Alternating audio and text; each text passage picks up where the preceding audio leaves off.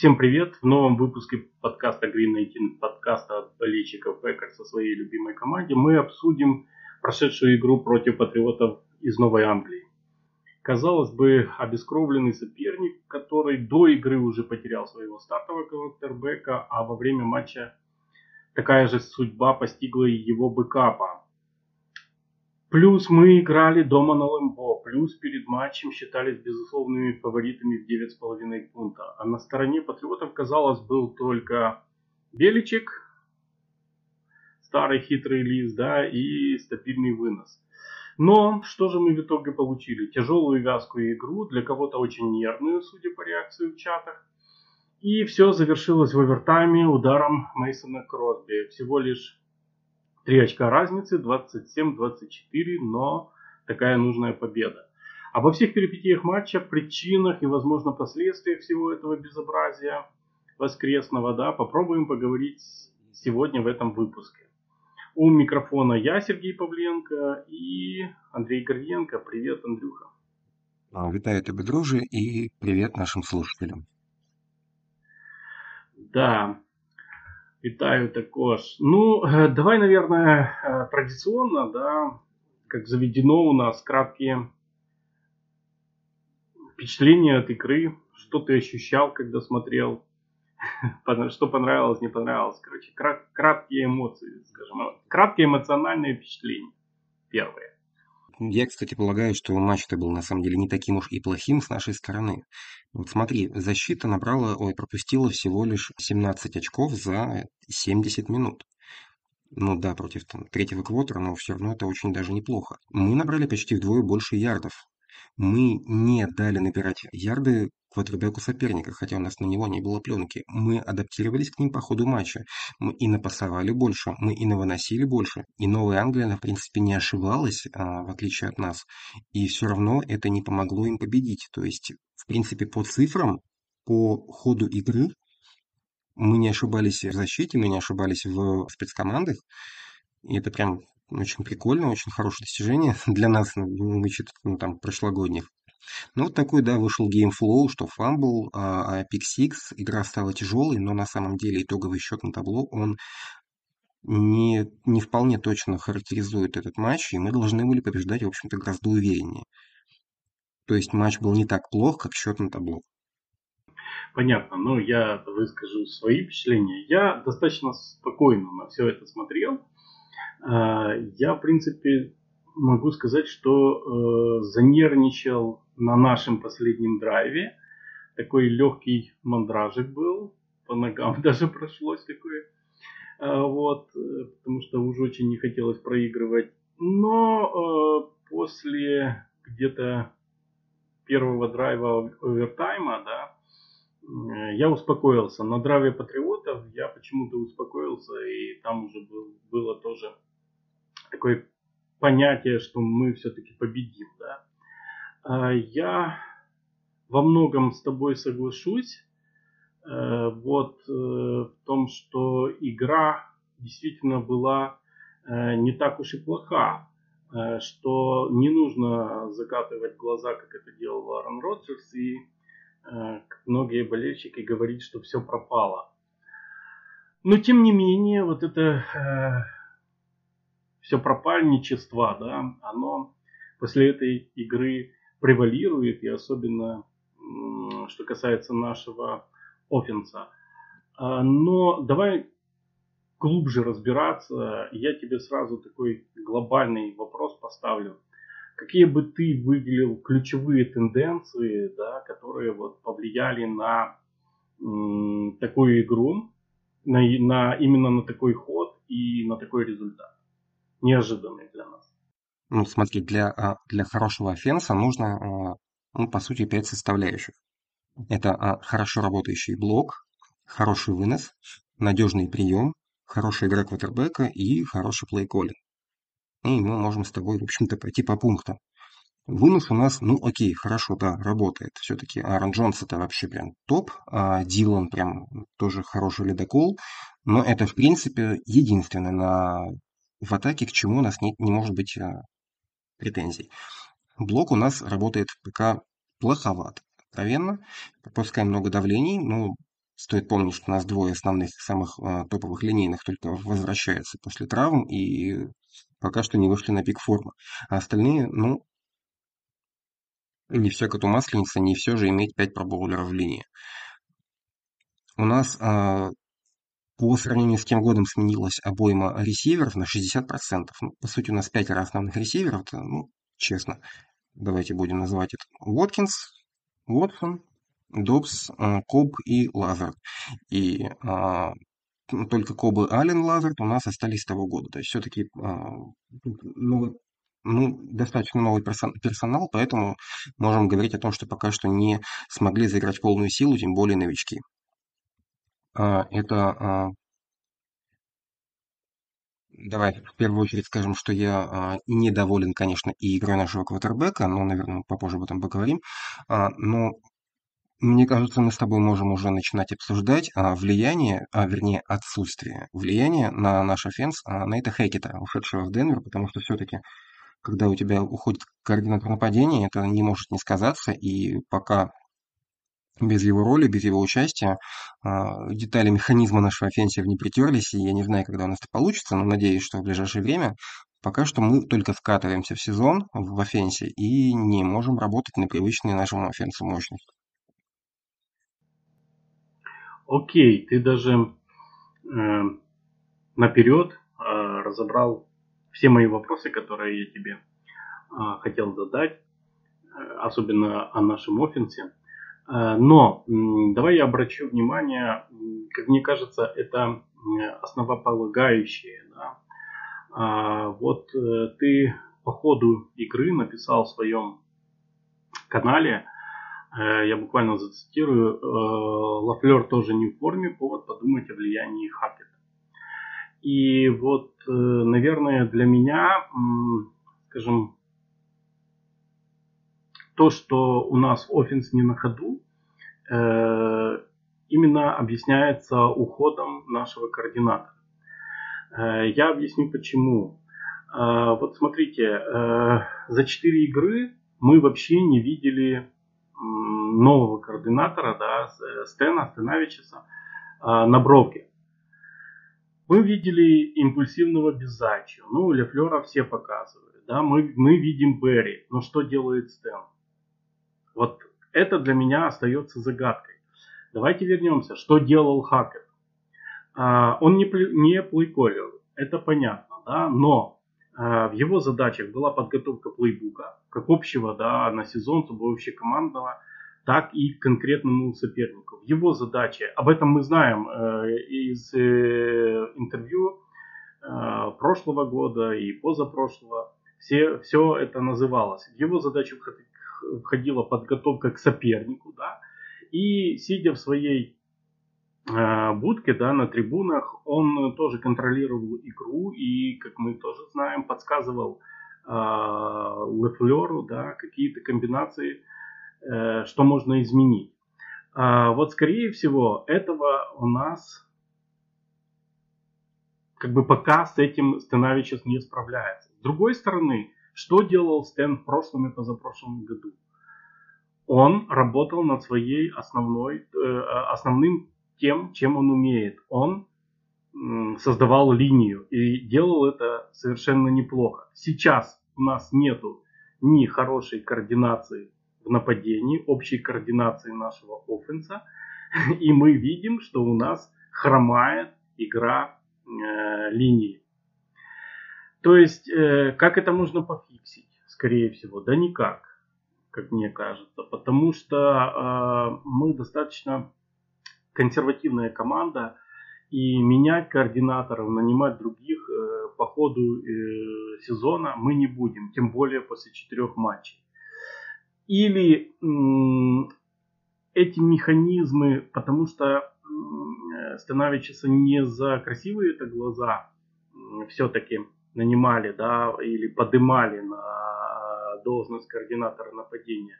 Или он все-таки заработает, и мы это увидим. Это просто вот эти первые четыре матча, это притирка. Ну или не заработает, и тогда мы будем э, хромать э, весь сезон, похоже. Э, согласен ли ты со мной, что вся причина, скажем, наших бед именно вот э, в смене координатора нападения и может быть э, в связи с этим в смене ролей, в смене каких-то тенденций нападения, еще чего-то. Андрей.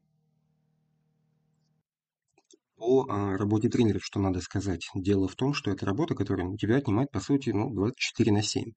То есть ты работаешь не то, что без выходных, а без обеда. А, и а, это ты не футболист, который, ну, спортсмен как атлет развивается только в одном случае, если он отдыхает после тренировки. Ну, такова суть цикла тренировочного. Ты занимаешься, потом у тебя мышцы восстанавливаются.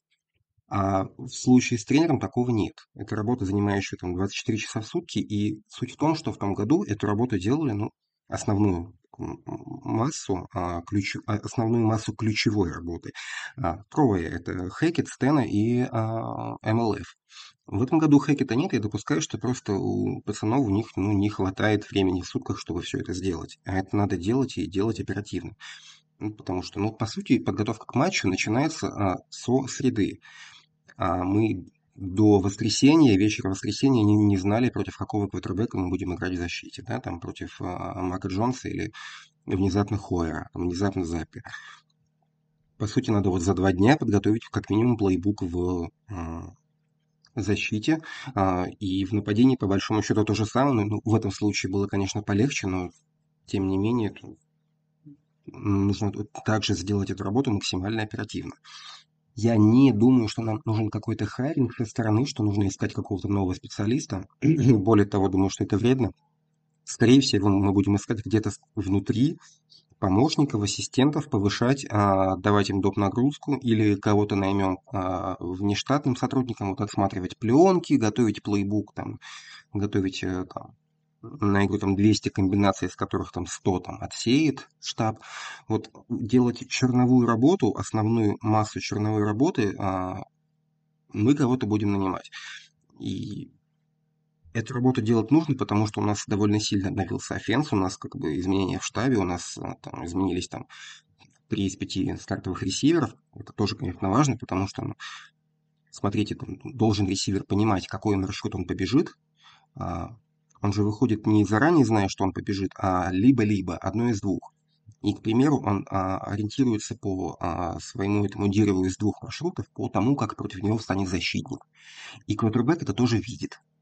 Конечно, он это видит, и они должны вдвоем одинаковые решения принять, не совещаясь, не кивая руками, не подмигивая никому, какой будет маршрут, допустим, там, сленд или дик или квикаут они должны делать это синхронно, это и называется химией. Вот это вот требует времени на притирку. Я думаю, что мы будем потихонечку вот притираться, будем находить рабочий ритм, и у нас все будет идти на поправку. Но я, конечно, не готов сказать, насколько каков наш потолок, насколько он высок, как быстро мы к нему приблизимся, но я думаю, что пока не стоит драматизировать, и дела будут идти потихонечку лучше и лучше.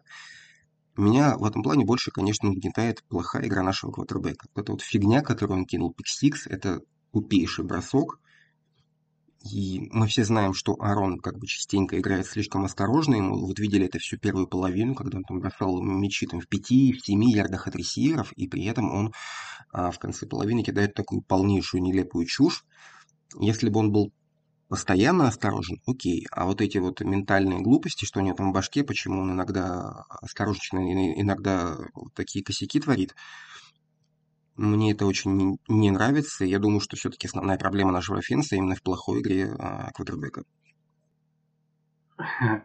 Ну, понимаешь, ты же мне не противоречишь. В принципе, ты просто дополнил, да, может, немного смягчив э, формулировки. Но ну, я как бы сразу отметил, что тебе по поводу безрачия надо, надо возразить, поэтому так подал, будто я тебя панирую, хотя на самом деле, конечно, это в целом не пикировка.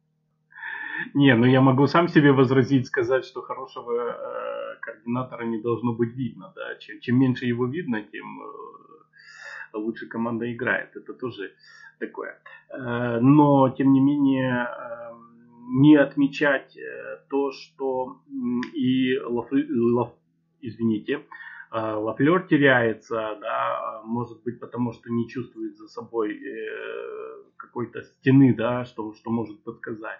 И не отметить некую предсказуемость нашего кутербека, не кутербека, а вообще офенса, да, которая то есть в прошлом сезоне она была, э, был менее предсказуемый. Я согласен с тобой, что это можно объяснить э, двояко. Да? То есть я больше все-таки делаю акцент на смене координатора. И, и я не драматизирую, я не говорю, что Стена нужно там э, выгнать да, и все такое. Э, я тоже отмечаю, что нужно время ты же больше ставишь, э, скажем, на смене э, не только координатора, а и персонала, то есть больше комплексно. Так что мы друг другу скорее не противоречим, а дополняем в, в этом отношении.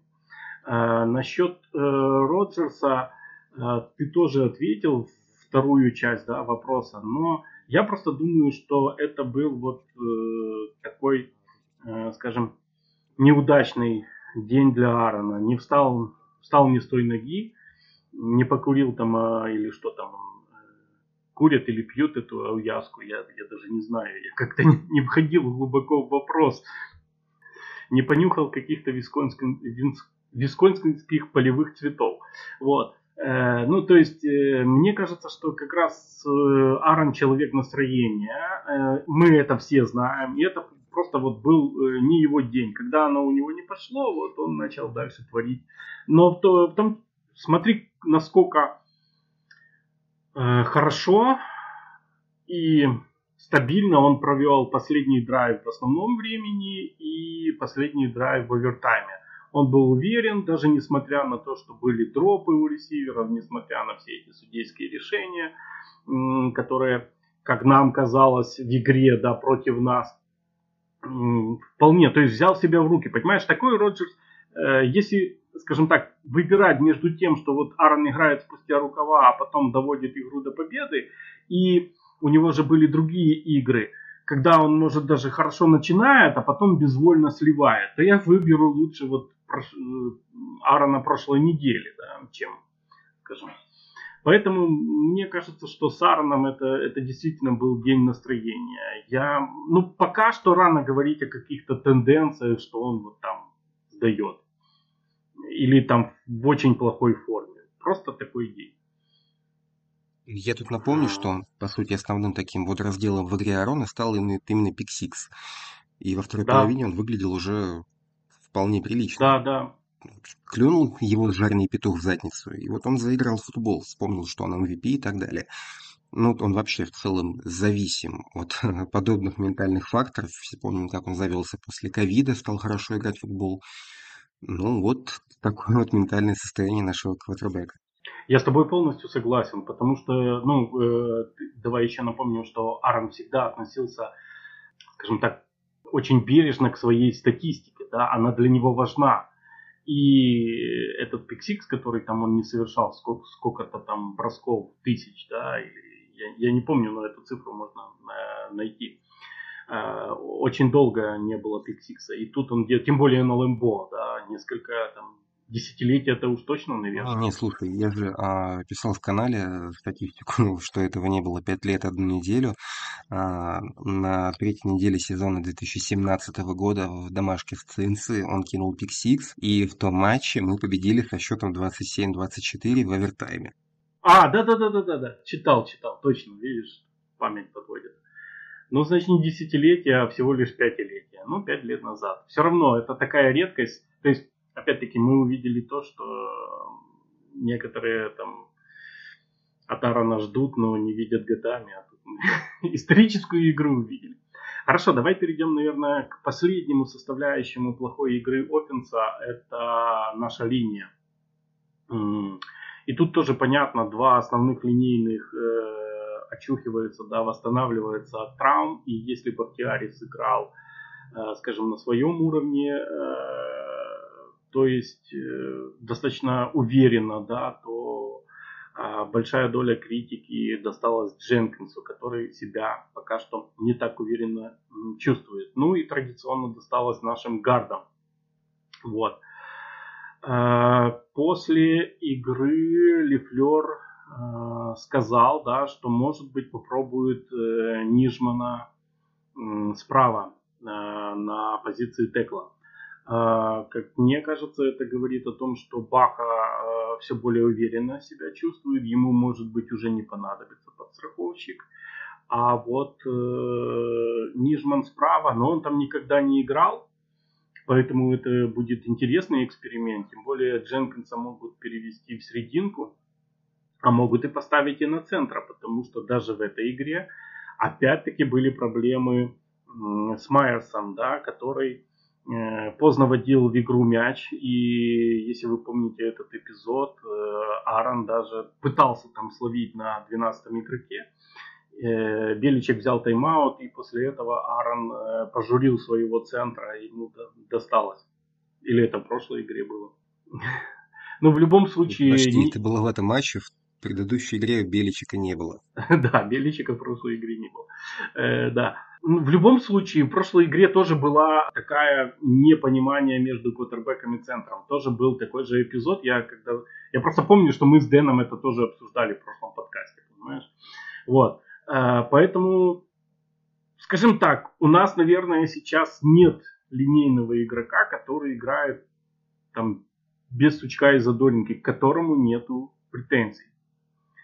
Э, твои размышления по поводу линии, что с этим делать и когда она наладится. Ну, я понимаю, что ты не Нострадамус, но ты можешь иметь какое-то свое мнение об этом всем.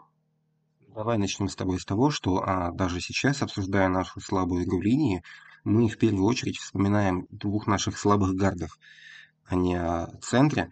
И поэтому я все-таки считаю, что даже сейчас а, Джош Майерс это не наша основная проблема в линии. Нет, не основная, но не основная, но проблема, да. Во-вторых, я действительно не Нострадамус и даже не Стенович, а, не знаю, когда все это пойдет на поправку, но я уверен, что... А, но дело в том, что центр – это та позиция, которая играет, в принципе, почти всегда double team.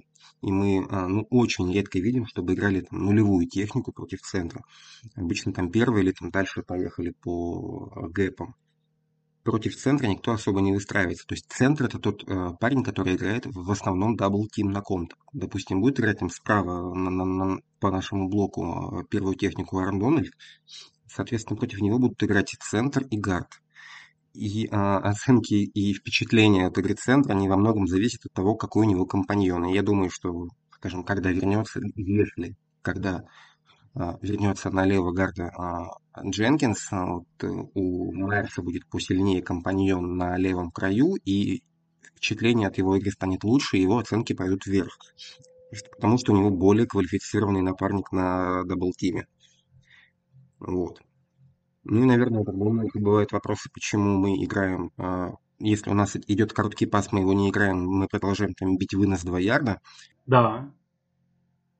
А, это почему? Ну, мы вот так вынуждены играть, у нас пока что плохо играет э, Pass Protection, и мы играем так, чтобы защита, давя на нашу линию, думала не только о том, как пройти своего линейного и добраться до квотербека, а о том, чтобы еще ну, была вынуждена выглядывать там у них из-за плеча, глядя, куда там пошел вынос, какой гэп закрывать. И вот тем самым мы, по сути, снимаем давление с квотербека. Это establish the run, так называемый, а, чтобы снять давление с квотера, наладить вынос. А, да, поэтому мы играем там первые 10 2 ярда, второй 8 2 ярда, 3 и 6 уже пасуем. Но вот мы пока вынуждены так играть, потому что у нас линия не в оптимальной форме. Но в защиту им всем я скажу следующее, что а, тот же Бахтиари шел к своему возвращению на поле а, год. Он порвал 300, если не ошибаюсь, 31 декабря, уже 1 января нас поздравлял Коля с Новым годом. В Восточной Европе, мол, у нас тут в старом году еще вот такие косяки. 300 э, Бахтиаре. И вот он шел на поле год, чтобы только потом опять вернуться в операционную и лечь снова под нож. А Дженкинс, он шел к своему возвращению 9 месяцев. То есть это намного быстрее. И пока что вряд ли он в оптимальной форме. Но он и моложе. Слушай, но все-таки а, восстановление после травмы крестова, оно зависит больше не от возраста, а от массы, потому что основная нагрузка на колено – это ну, вся нагрузка на колено приходится на коленную чашечку и на связывающую кости а, связки. А, соответственно, чем ты тяжелее, тем выше нагрузка, тем дольше ты восстанавливаешься. А от возраста это зависит не, не особенно. А, я фундаментальных отличий в массе, в весе Бахи и Дженкинса не вижу, поэтому думаю, что все-таки тут это а, более значимый фактор. И, если честно, я не готов пока что а, на нем ставить крест как на Pro Bowler, возможно, он на свой уровень не вернется, но так или иначе нам все-таки его нужно продлевать будет. И я к нынешней ситуации отношусь как к скидке, которую он нам будет вынужден сделать, потому что, ну, все-таки, если он футболист а, в нашей команде незаменимый, мы его отпускать не можем, и просто нам он обойдется немножко подешевле. Все равно даже там плохой Дженкинс, а он лучше, чем а, какой-нибудь его backup или того, тот, кого мы возьмем с улицы. И еще раз повторюсь, что все эти а, новые построения в линии, они требуют какого-то времени на притирку. Тот же Дженкинс никогда не играл э, правого текла, он всегда был слева или центром, да, заменяя там Линсли.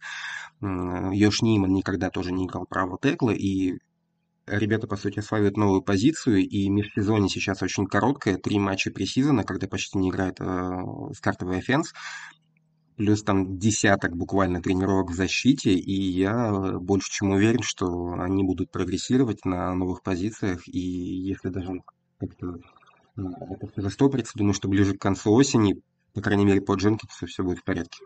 То есть, э, то есть все наши проблемы в нападении мы сводим к недостатку времени.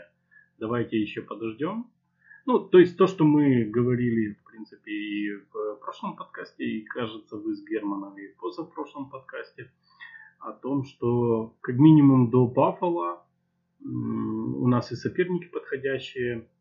Основная задача – это налаживать связи, подлечиться, кто не долечился. Кстати, я тебе э, скажу, почему э, Баха так долго восстанавливался. Э, у меня есть теория.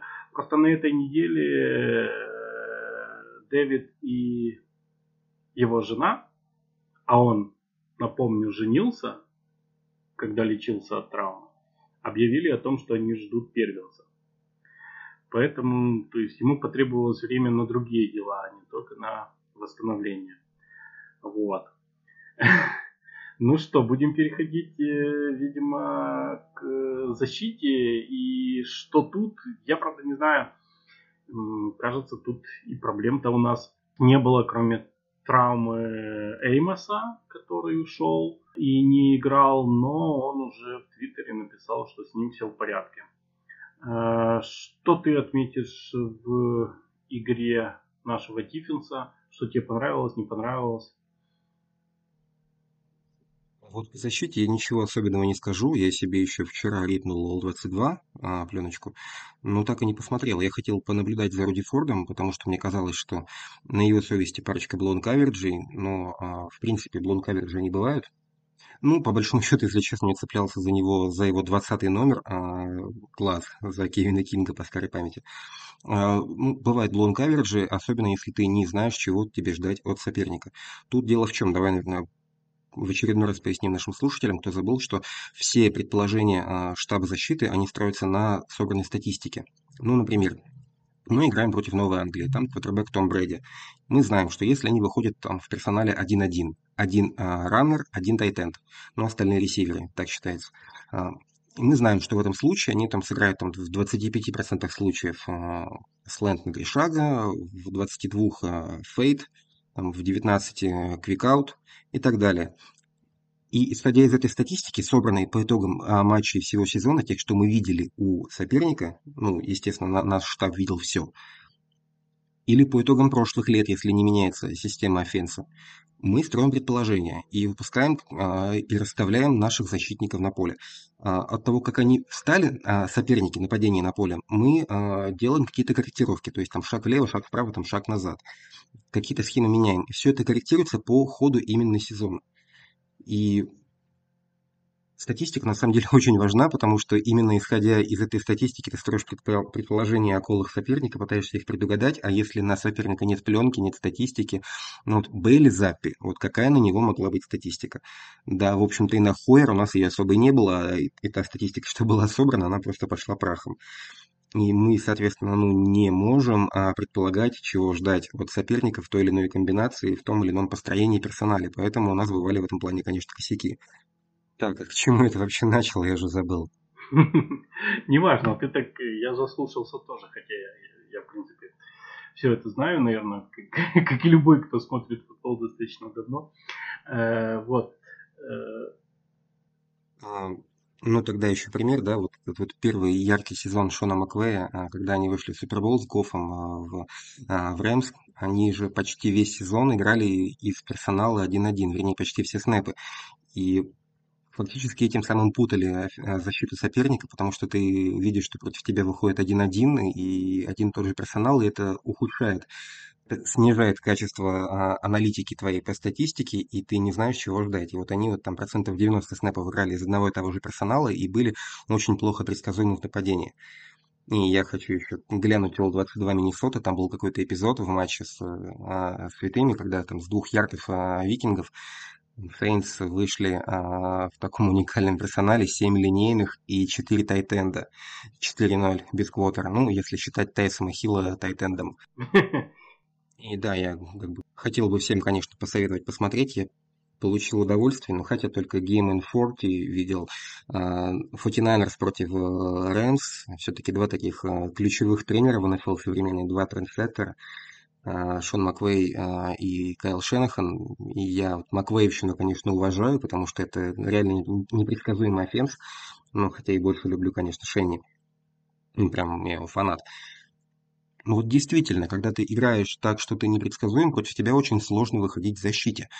Когда против тебя постоянно в нападении один и тот же персонал, а, ты плохо понимаешь, чего ждать от offense а. Когда а, против тебя выходит квотербек, на которого вообще нету никакой статистики, тебе еще сложнее. Так что в, в этом случае я бы выдал прям такой большой респект а, Джо Берри и его штабу. Конечно, да, мы играли против третьего квотера, но тем не менее мы сделали очень хорошие поправки в ингейм менеджмент, и в концовке мы в защите их спокойно останавливали, и ну, такие респекты они вполне заслужили. Наша защита сработала, на мой взгляд, очень хорошо. Окей, okay, даже нечего добавить. Э, смотри, я тут даже могу тебе тебя чуть-чуть продолжит. Ты сказал о том, что не было пленки на Западе, мы не знали, что ожидать. Я зашел на сайт э, Новой Англии, э, вернее, ну, на сайт о Новой Англии, да, о патриотах. И э, что я там прочел? Все новички прошлогодние, они хвалят своих новичков, то есть выбранных на, драк, на драфте. Они отметились в этой игре с нами. Вот. У них, видимо, совпало. То есть, э, что и Запа, и все новички с драфта против настроились на упаковщика и провели с нами достаточно э, неплохую игру, и это отметили все аналитики. Э, и слушая тебя, знаешь, э, у меня возник еще один вопрос но уже в плане нашего будущего матча. Смотри, э, я как раз смотрел э, Нью-Йорк и Чикаго, и там Джонс получил травму икры, да, а второй Тейлор, второй квотербек, получил э, сотрясение, и после э, истории с Туа, похоже, он не будет играть. Что с Джонсом непонятно, скорее всего, может быть, он и выйдет, но есть так, такой же вариант, что на следующую игру мы Э, получим приблизительно такого же соперника. То есть мы получим третьего квотербека, и мы получим э, Саквона Баркли, то есть команду с неплохим выносом. У Патриотс вынос был представлен не одним, а даже, я бы сказал, тремя раннерами, да, вот, то нам было похуже. Тут э, есть один суперраннер, неизвестный квотербек. Может ли повториться игра по тому же сценарию? Или все-таки Нью-Йорк э, команда уровнем ниже? Если честно, я сторонник тезиса о том, что а, потолок команды определяет ее футбольный персонал, игроки на поле, а пол определяет главный тренер. И Наверное, кто-то может со мной спорить, но я при своем мнении остаюсь, что Билл Биличек – это, во-первых, он защитный специалист, во-вторых, это э, лучший главный тренер в истории НФЛ. И ниже определенного уровня его команда никогда не опустится. И обыгрывать такого специалиста это всегда будет очень и очень сложно. Даже по этому матчу вы, в принципе, могли видеть, что команда-то у него сделала для победы все. Они не ошибались, и ну, все, что мог в этом матче из своей команды, он а, выжил. Да, соглашусь. И причем заметь, что в принципе им для победы этого даже близко не хватило бы, если бы мы сами не косячили, не ошибались. Да, да. По матчу с Giants я, во-первых, не уверен, что мы будем так же часто ошибаться, как ошибались в этом. Ну, это incomplete Добса, fumble Добса, а, pick-six Арона. Это, во-первых. Во-вторых, я не уверен в способности штаба гигантов так же хорошо а, менторить молодых квотербеков, как это умеет делать Билл Беличек. Угу. Еще по поводу Giants, я далеко не фанат Сакона Баркли, я считаю его таким fantasy highlight ным квотером для Highlight Reels, для обзорчиков, но а, все его последние сезоны нас убеждали в том, что это карета, которая может стать тыковой после первого же плотного текла. Поэтому, если честно, я ничего выдающегося от гигантов не жду, и Вполне полагаю, что да, мы сможем сыграть по тому же геймплану, по тому же принципу, мол, вот вам, ребята, мячик, выносите, все равно на победу не на выносите. А, ну, там, допустим, отдадим сопернику 20 очков. А, сейчас, по-моему, тотал дают на Giants 15, что ли. А, мы отдадим там 200 ярдов выносом, ну и окей, все равно защита а, наберет, а, вернее, пропустит меньше, чем наберет нападение, и за счет этого мы победим. Я Считаю, что да, действительно, команда а, Giants, она ниже уровнем, чем Новая Англия, коучинг э, Giants хуже, но, тем не менее, если честно, думаю, что основным, а, основным фактором будет время. Считается канонично, что матчи для команд с Вест-Коста а, на Западе дневные очень тяжелы, потому что если ты играешь там, допустим, в час дня по Нью-Йорку, а ты из Сан-Франциско, это твои внутренние биологические часы показывают 10 утра. И даже была статистика какая-то совершенно удручающая для команд, которые играют в первой волне на Востоке западных. И думаю, что именно это будет ключевым фактором, потому что никогда в истории так рано по часам, да, биологическим футболистам, так рано Гринбей не играл.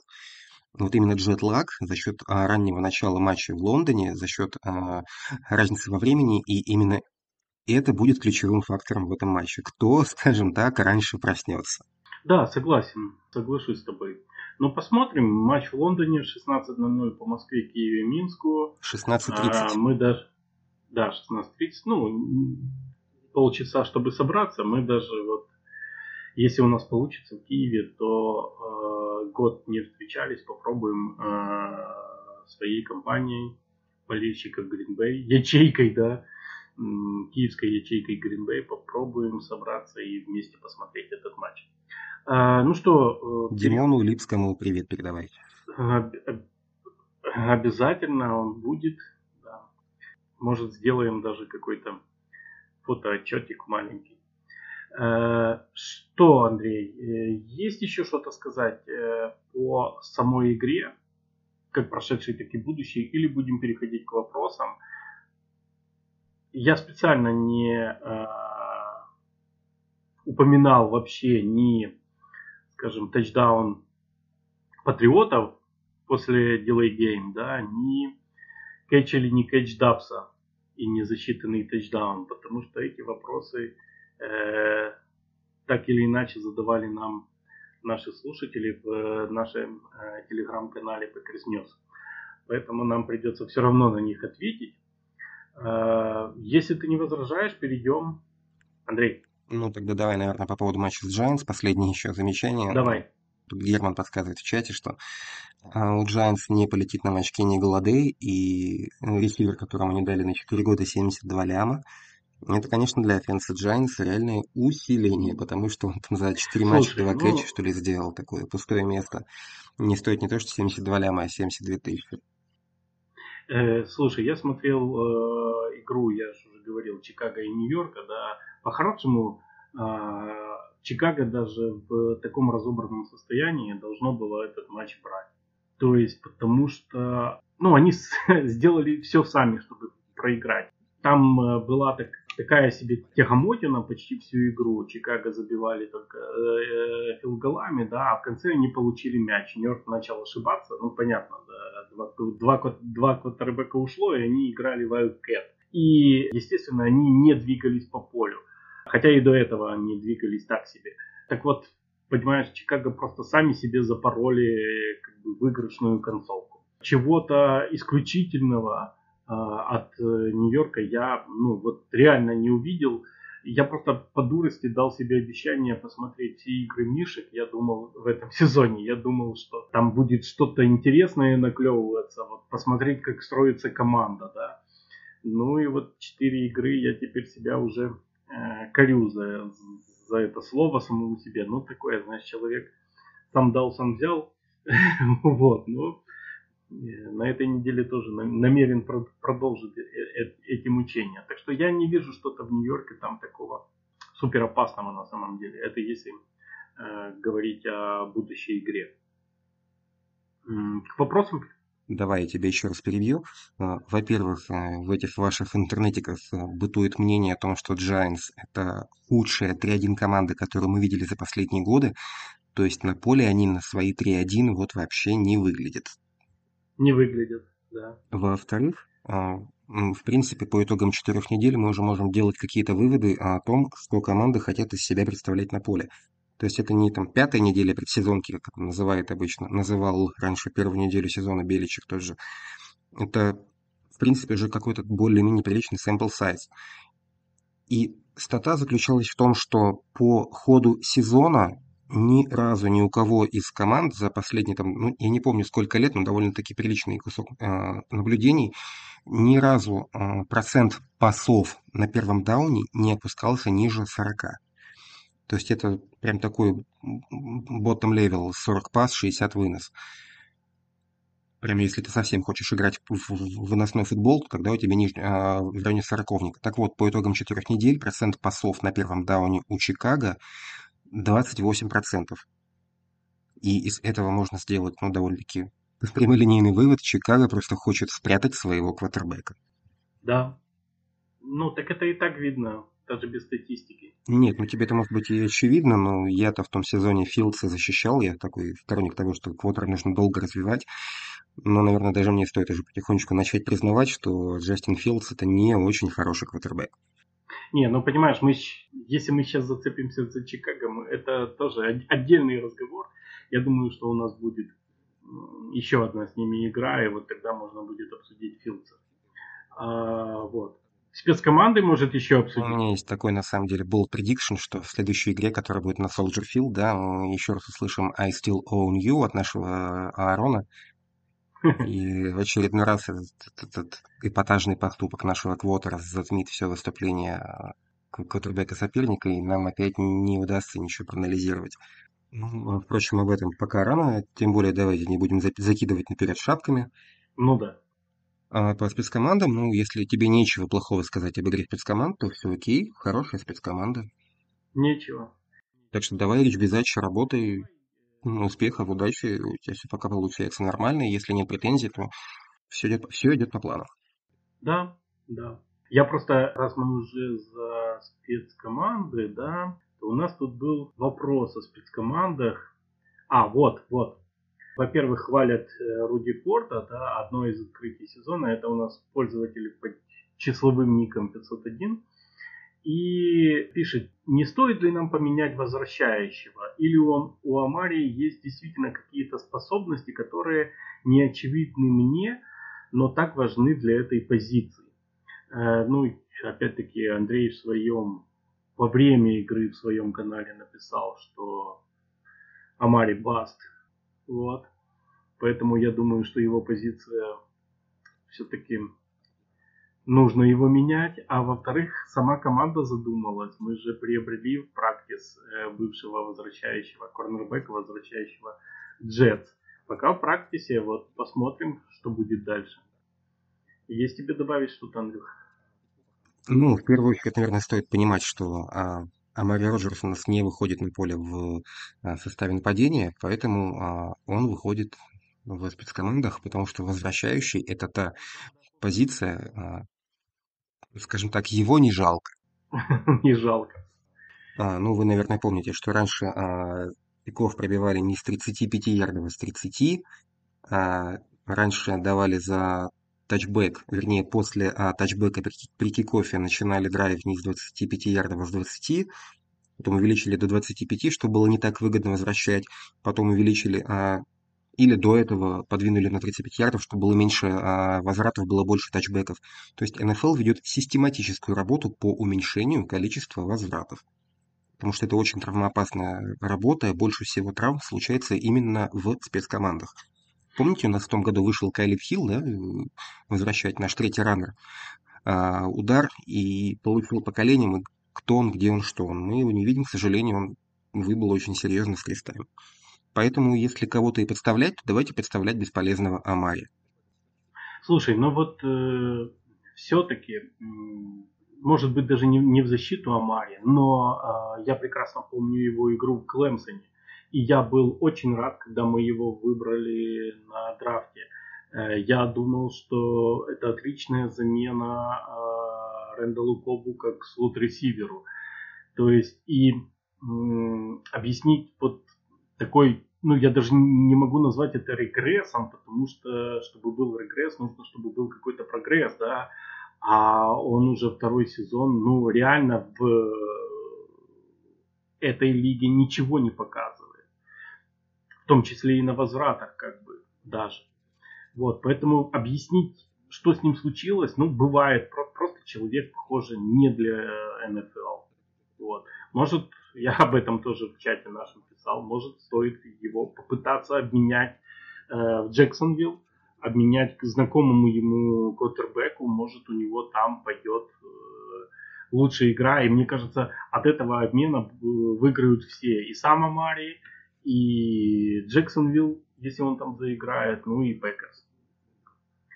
Вот. Давай как говорится, не будем чинить то, что не сломано. Если у нас как-то вот возвраты пошли, у нас налаживается работа спецкоманд, какой-то костяк вырисовывается, давайте не будем ломать то, что удалось построить, и кого-то там обменивать за там, пик низкого раунда, и а, просто будем строить спецкоманды дальше, когда будет какая-то четкая система, тогда уже будем пытаться менять в ней какие-то элементы. А пока что я бы не стал это трогать. Понятно. Переходим к следующему вопросу. Сергей А. Опишите, пожалуйста, нюансы с тачдауном, не тачдауном, ну, кетчем, не кетчем Добса, и почему же его все-таки не засчитали. Андрей? То есть, я понимаю, это от тебя такой аллаверды нашему диалогу с Германом, где мы спорили об этом эпизоде, да? А, в случае с тачдауном а, вернее его отсутствием Добса, а ситуация какова? Игрок после того, как принял мяч и коснулся поля двумя ногами, должен сделать либо-либо. Либо упасть на землю, и при этом весь процесс падения на землю, включая, собственно, контакт с землей, контролируя мяч. Либо должен сделать какое-то футбольное движение. Либо там вытянуться с мячом вперед, чтобы заработать там лишний ярд. А, руки с мячом вперед вы, вытянуть. Либо сделать шаг с мячом. Вот в данном случае не было ни того, ни другого.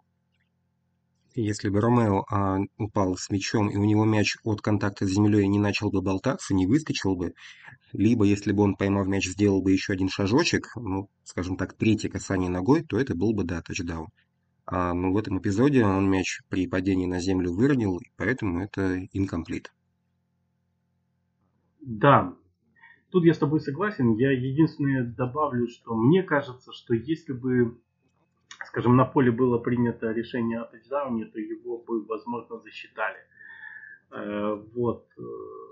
Э, а я, в свою очередь, не... абсолютно уверен в обратном. Даже думаю, что если бы был футбол мув в виде вытянутых рук, ну, помнишь, когда это, это правило пересмотрели после а, тачдауна а-ля а, слэш инкомплита а, Джеймса из Питтсбурга в матче с Пэтс, когда он тянулся да. с мячом а, руками к голлайн, и от контакта с землей у него мяч выскочил, это засчитали как инкомплит. Я думаю, что даже если бы был именно вот такой футбол-мув, вытянутый вперед руки, это засчитали бы все равно как инкомплит, потому что в данном случае тянуться Добсу было некуда. Так даже, в общем-то, Лафлер сказал, что это был напрасный челлендж, и что это понятно, что был инкомплит, и ему подсказывали коучи его в микрофоне, что э, этого делать не нужно. Не в микрофоне, в наушниках.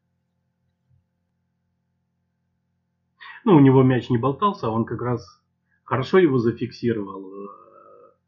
На повторе было, он даже другой рукой его так переложил себе под локоть, ну а потом выронил, так что тут в принципе такое. Но в целом я согласен, что там не было э, кетча. Э, давай ко второму резонансному эпизоду в игре. Э, Артур э, спрашивает. Вопрос по дилею в гейм в розыгрыше, когда нам сделали тачдаун. Неужели целая книжка правил по футболу не регламентировал момент, что просмотр тачдауна касается всего розыгрыша от начала до конца, а не только факта правильной ловли в zone. Если не регламентирован, то это большой косяк. Лафлер ведь э, не мог оспорить этот момент челленджа. Но э, действительно, он, Лефлер, не мог оспорить э, of Game челленджа. Это могли только, кажется, могли сами пересмотреть судьи. И то я в этом не уверен, да. А, ну, тут тоже ответ достаточно легок. Вспоминаем э, даже дворовой футбол. Играйте, да, если не прозвучал свисток, играйте. А в этом эпизоде наши так уверовали в этот дилей, мы просто, кажется, остановились. За что были и наказаны. Андрей? Да, это действительно косяк. Это э, дыра в правилах, но в НФЛ правила меняются на голосование владельцев и меняются по принципу «пока гром не грянет, мужик не перекрестится». Наверное, все мы помним этот эпизод с DPI в матче Rams Saints, который, ну, по сути, решил э, борьбу за выход в Супербол. И только после этого э, одобрили правило, что можно кидать челленджи на pass interference в defensive offense. Да. И ввели это правило, скажем как, временное, только на год, после чего посмотрели и увидели, что э, серые зоны не исчезли, что стало только больше проблем. Вернее, проблемы стали меньше по модулю, а как таковых вопросов не убавилось. И это правило опять отменили.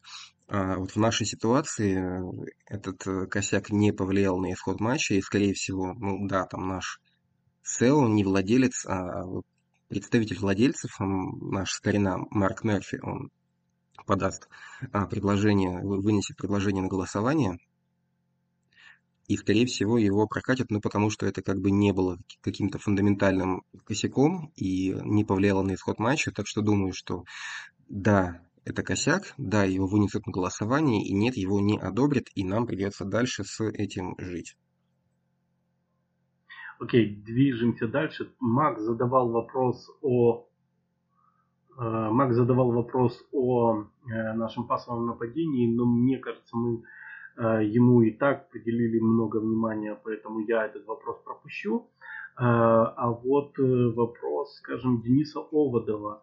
Роджер становится дрюбризом, я к тому, что дальних пасов теперь не видно. И он же продолжает, что я понимаю, что есть план на игру, что надо играть выносом, чтобы сделать бэкплей на пасе. Я это понимаю. Я вообще про Роджерса. Мне показалось, что он перестал кидать бомбы. Возможно, мне только показалось.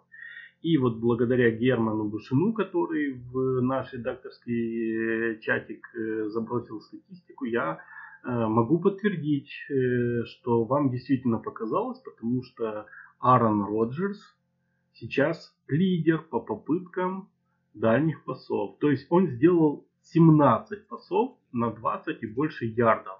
То есть больше него в лиге за 4 игры этого никто не сделал. Другое дело, что из этих 17 передач только 6 э, завершились удачно. Э, вот.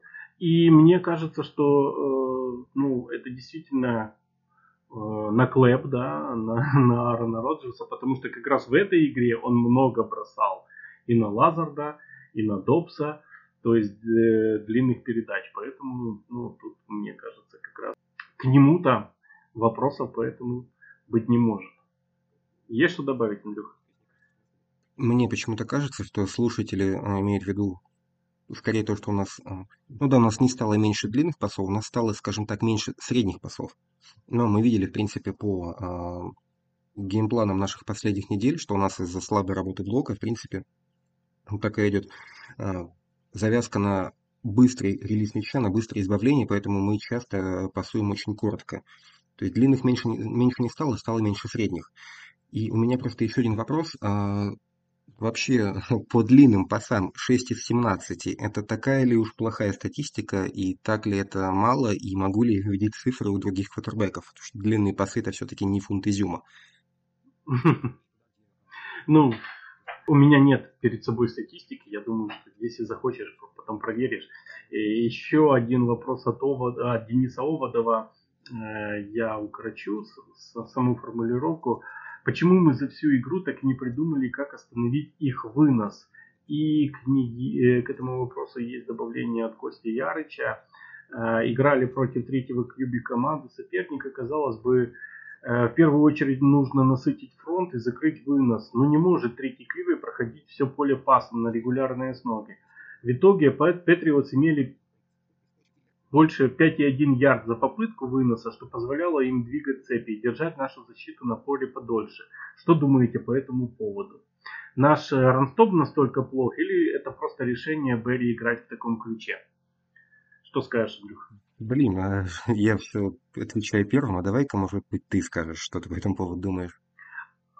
А у меня, ты знаешь, я только могу дополнить, у меня нет ответа на этот вопрос, я только могу дополнить еще статистикой Шнейдмана. Я зашел в Твиттер и сразу же увидел, что э, мы 29-я команда в НФЛ по а, количеству ярда, пропускаемых на первом и втором дауне, мы пропускаем 5,26 ярдов. Ну, первый и второй пусть себе выносят, да, но все-таки 5,26 это вот за, за, за, за два дауна э, отдали целых 10 ярдов.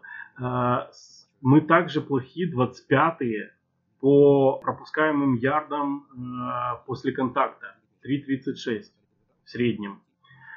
Вот.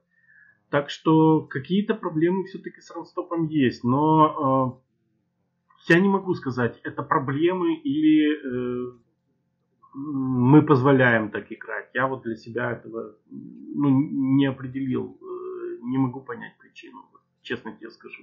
Ну, может быть, потому что я э, как бы на защиту э, обращал меньше внимания, мне, может быть, были интересны какие-то отдельные игроки, чем, э, собственно, а как это функционирует э, все вместе. Ну, как я это вижу? Ну, мне кажется, что действительно мы, а, в принципе, так и планировали играть, а, давать сопернику выносить. Обычный game plan, ты знаешь, что соперника слабый, и ты туда и бьешь. Ну, соперник перед матчем потерял с карты квотера, по ходу матча и backup потерял. Мы знали, что у него а, плохо работает пас, поэтому предложили, ну ладно, окей, а мы вам пас вообще а, наглухо закроем, попробуйте выносить. Все-таки вынос, он более системен, чем пасовая игра, пас он более индивидуален, а вынос он зависит от работы всей системы нападения. Это как, как там у Шенхана старшего был шлем, на котором было написано «Вставь раннера, получи тысячу ярдов», да? Ну, мне кажется, мы так, в принципе, работали, и окей, ребят, выносите, все равно вы на победу не выносите. И в итоге, ну, мы играли по этому плану весь матч, и если мы не видели причины его менять, то, в принципе, ну, собственно, зачем его менять? И когда у соперника в концовке уже нужно было набирать первые э, дауны, работать пасом, они пас так не, не смогли наладить. А выносом ты в концовке, в двухминутке и так далее, ты особо не наиграешь. Что да, такой план на игру, и я просто напомню, что точную статистику сейчас не вижу. По ходу матча был, по-моему, титр, что ли, 7 или 8 а, плеев нападения Новой Англии на негативные ярды. То есть мы такие, ну окей, давайте, ребят, выносите на 5 ярдов. Ну, 5 раз вынесите, ой, вернее, раз вынесите на 5, 2 на 5, заработаете первый даун. Потом еще один первый даун. Потом раз вас остановим на негативные ярды, у вас останется там, там третий и длинный, и пасовать вы не можете. И вот на это, собственно, и был расчет, и в итоге этот геймплан, по большому счету, сработал достаточно эффективно. Вынос Новой Англии им победу так и не принес, а кидать Бейли Заппи в общем-то, и не смог весь матч, и накидал там что-то около сотни ярдов всего-навсего. Да, я вот смотрю сейчас. 10 из 16, 10 из 15, 99 ярдов. Он набрал пасом всего лишь. Но я хочу тебе сказать, что и выносом-то они немного набрали на троих. То есть чуть больше 100, 167 ярдов. Так что, в принципе, это, э, мне кажется, на фоне общей нервотрепки э, так показалось, что мы пропускаем очень много выносов. Тем более, что мы были очень убедительны на третьих даунах. Э, когда нужно было включаться, мы включались и останавливали э, нападение соперника. Э, там 104, слушай, 104 ярда это еще потому, что Хойер набрал еще 30. То есть вот вместе на двоих они набрали 104, а Запад 99 набрал. Ну, и надо понимать, что если ты там каждый даун отдаешь на выносе по 4 ярда, да, то ты там получаешь в итоге третий и два. А если ты там делаешь один вынос, на, пропускаешь на 6 ярдов, второй делаешь там на минус 2, ты иногда а, вынуждаешь соперника пасовать, потому что он не может рассчитывать на вынос только. И в, в, с довольно высокой вероятностью ты там вместо 3,2 в какой-то момент получишь 3,12. И вот, в общем-то, это мы и форсировали, и, в принципе, в концовке матча отдавало свои плоды. А, ну да, такой геймплан. Мы старались сделать бигплей в защите на негативные ярды и пытались сделать фейки по возможности. Потому что форсировали именно а, панты соперника, потому что, как ну, Костя Ярыч правильно отметил, а, квотер соперника не мог на постоянной основе долго двигать цепи. Соответственно, был наш план не а, отдавать бигплей, а самим делать бигплей и вынуждать их играть неудобные колы и за счет этого отбирать владение. И ну, так и вышло. Да, ну и последний вопрос, он даже, я бы сказал, философский. Э, от Олега. Запа сильнее лава?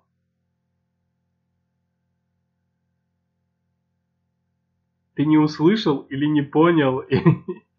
А, ну, я просто не знаю, что ответить, а кто вообще сильнее, кит или слон? Да, ну, я вот на днях занимался сравниванием ужа и ежа, и к каким-то определенным выводам не пришел, получил только колючую проволоку. Вот я другого не могу понять. Ну, вот Почему? ответ на вопрос по поводу... Извини, э, да скажи потом, я свой скажу. Ну вот кто мог дать ответ на вопрос по, по поводу того, сильнее ли в той же Новой Англии в 2001 году а, вместо а, основного а, квотера, уехавшего в больничку с довольно-таки тяжелой травмой, там сосуды он себе порвал после текла, насколько сильнее и вообще сильнее ли вышедший вместо него backup. Ну вот кто мог сказать, сколько людей могли дать точно по этому поводу ответ? Думаю, ноль. Но, понимаешь, поэтому же, что тут прямая аналогия напрашивается какая-то. Э, поэтому и возникают такие вопросы, надежды, может быть, у кого-то. Но э, меня даже не какой-то хайп вокруг Запа, который все-таки поднялся, он, он есть, этого отрицать э, не стоит. Меня другой как бы удивляет, почему многим, особенно болельщикам Packers, да и не Packers, не дает, так не дает покоя Джордан Лав. На прошлом подкасте у нас тоже был вопрос о нем. Сейчас как бы. Человек даже на поле не вышел, а вы его затронули, упомянули. Нет, ну понятно, почему людям кажется, что у нас для топовой команды контендер не хватает ресивера с первого раунда и могли бы потратить на него. Да. Но просто почему-то люди ожидают, что если ты берешь пик первого раунда, то это будет вот стопудово вот чувак для пробоула. Хотя на самом деле, конечно, не так. Если ты взял в первом раунде хотя бы такого среднего стартера, то считаю, что уже все получилось э, неплохо. Бывает-то на самом деле и, куча бастов. И насчет того, чего нам не хватает, я просто напомню, что мы в том году а, проиграли а, плей-офф типа, потому что мы вместо того, чтобы взять там нужного игрока, потратили первый пик на такого квотера Мулата из а, не самой топовой программы и посадили его на лавку. Только в итоге мы в плей-офф проиграли команде, которая сделала, в общем-то, то же самое. Взяла Мулатика, да, и, из North Dakota State. И точно так же его за bench ила, и они тоже пустили первый пик в молоко, по сути. Но они взяли его выше, поэтому они и выиграли. Они взяли под третьим пиком, а мы под каким то 20 каким-то там. Ну да, да. Вот они пик повыше профукали да. и тем самым а, задобрили футбольных богов и поэтому победили. Ну, чем не объяснение тоже, да. да. Ладно, Андрей, э, уже час десять разговариваем. Э, мне кажется, что ну, я реально думал, что все это будет быстрее, э, мы управимся, потому что мне казалось, что, собственно, затягивать-то не на что, но получилось довольно такой э, длинный и как мне показалось, содержательный разговор. Э, в концовке хочется традиционно э, пожелать в это сложное время и здоровья, и удачи всем вам, да, берегите себя, А, естественно, болейте за Green Bay Packers. Естественно, слушайте и смотрите Touchdown TV и трансляции Германа э, с игр Green Bay Packers. Читайте наш телеграм-канал э, Packers News, а также читайте наши авторские телеграм-каналы. И у Андрея он есть, и э, мы с Ником недавно обзавелись таким же. Я думаю, что все вы прекрасно знаете о наших личных каналах. Ну и, естественно, болейте за Green Bay Packers. Есть что тебе добавить, Андрюха? Да нет, могу только присоединиться. Хорошее аутро, отличные пожелания. Э, всем удачи, берегите себя. Go по go. И надеюсь, что мы будем болеть за нашу команду еще много-много лет. И все у нас у всех будет хорошо. Всем пока.